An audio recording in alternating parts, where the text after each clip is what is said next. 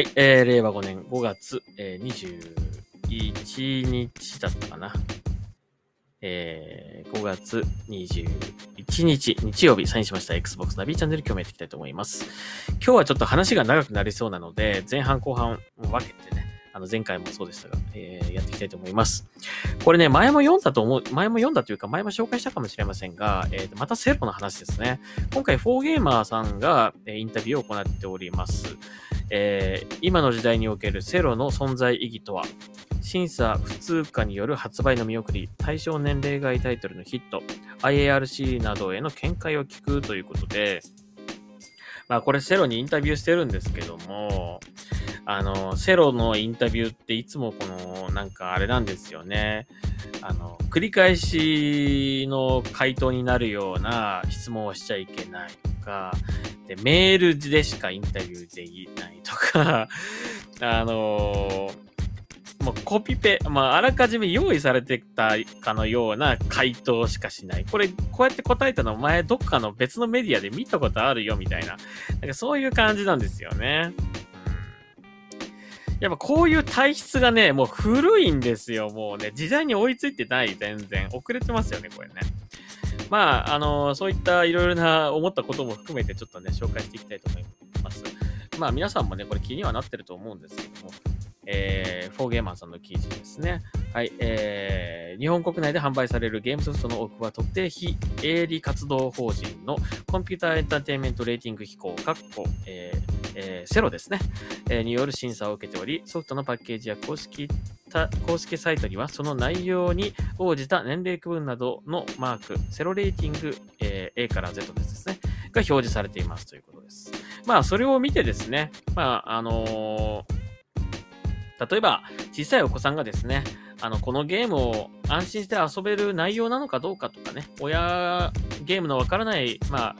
親とかがですね、あの、判断できるという、あの、そういったことで、まあ、お子さん、あの、青少年を守るというね、えー、まあ、基準というかね、ものではあるんですけども、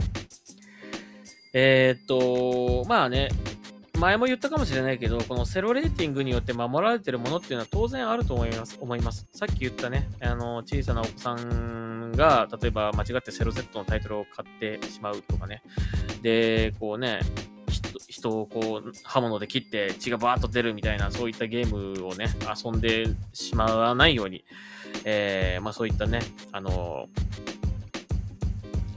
ゲームのわからない方でも、あのー、そういった間違ったも、間違って買っちゃうみたいなことがないように、まあ、こういったレーティングがね、あるっていうのはね、まあ、それによって守られてることもあるでしょう。うん、あるとは思います。うん。ただね、この、現状、このね、記事の中で挙げてるんですけど、えー、セロレーティングで C に割り当てられている、15歳以上対象とされている、えー、C ですね。セロレーティング C。えー、フォートナイトが実はそうだそうです。セロレーティング C、15歳以上対象。えー、そして、セロレーティング D、えー、これが17歳以上対象なんですが、Apex Legends が、えー、セロレーティング D だそうです。えー、ですが、この2タイトルはね、本当に小さなお子さんでも多分やってる方多いですよね。うん。15明らかに15歳じゃねえだろって感じの、えー、お子さんがですね、フォートナイトや Apex Legends をバリバリ遊んでるなんてことは普通にあると思います。まあ、セロレーティング C と D に関しては、今日、なんていうんですかね、あの、遊んじゃいけませんよみたいな、まあ、そういった厳しいものはないんじゃないんですけど、まあ、あくまでも基準として対象は15歳以上であり、えー、17歳以上でありみたいな、そういうものはあると。まあ、Z のタイトルだったらね、やっぱり販売できない、お店が販売できないっていうのがあるので、えー、まあそういったものとはちょっと、まあ、違うっちゃ違うのかもしれませんけど、まあ現状そういう感じですよ。うん。っていうことですよね。で、えー、っと、で、去年から今年にかけてですね、あの、もう、このセロレーティングのせい、セロのせいでとこう言われまくったゲームがね、あの、日本での発売中止に追い込まれた、えー、タイトルがありましたね。えー、まず、えー、カリストプロトコルですね。えー、これが日本での発売がなくなってしまいました。日本語吹き替えが入っていて、本当にクオリティの非常に完成度の高いゲームだったんですけども、えー、日本での発売中止となりました。そして、えっ、ー、と、まあ、こういったグロいゲームのね、えー、なんていうんですかね、もう、お手本のような、お手本っていうかな、大先輩というか えーね、えー、というタイトルでもありますね。デッドスペースですね。デッドスペースも、えー、リメイク版が、えー、発売されましたが、こちらも、えー、日本での発売が中止となってしまいました。ね。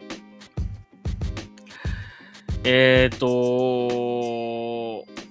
まあそういうわけで、結局その発売がね、できないっていうことに追い込まれるというね、えー、ことなんですよ、このセロの存在によって。で、セロは、これね、発売を止めさせる強制力はないというふうにこうおっしゃってるんだけども、まあ、あの、この後半、あ、その、その話後半しようか。はい。ちょっと一旦ここでじゃあ切りましょう。はい。この続きちょっとあの後半のポッドキャストでお話ししたいと思います。